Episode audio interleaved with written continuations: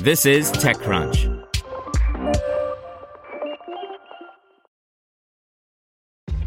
This episode is brought to you by ShipStation. You know, some things take a lot of work, like sending little robots to far off distant planets. And just as that's challenging, so too is running a successful e commerce business, especially when there's so much to do. So I want to introduce you all to ShipStation. Now, I love using ShipStation because of its easy to use dashboard, which makes managing orders and printing labels a breeze and super smooth. Oh, and the customer service is just out of this world. It's exactly what you need to help grow your business. Sign up for your free 60-day trial at shipstation.com slash technews. That's shipstation.com slash technews.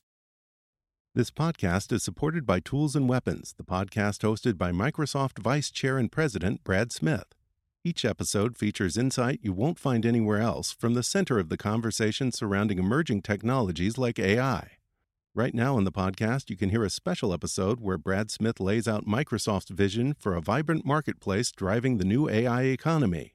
To hear more, follow or subscribe to Tools and Weapons with Brad Smith wherever you get your podcasts. This is TechCrunch.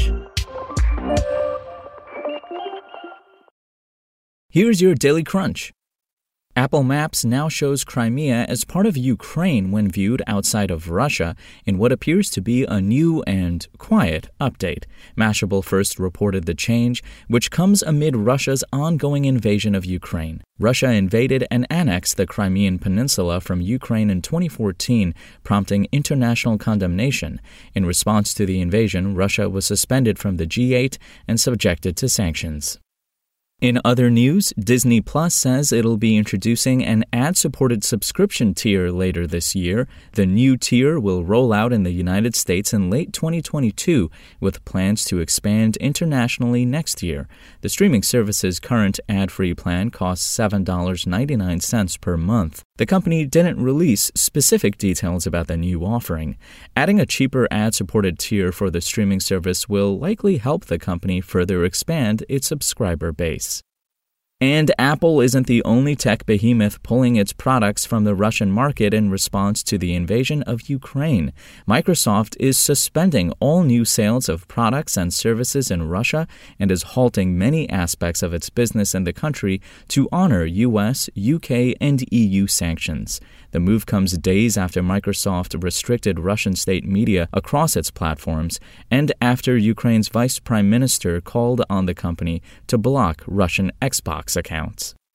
Now let's see what's going on in the world of startups. Assembly AI, an all in one solution for analyzing speech, offering ultra simple API access for transcribing and summarizing, has snagged $28 million in funding.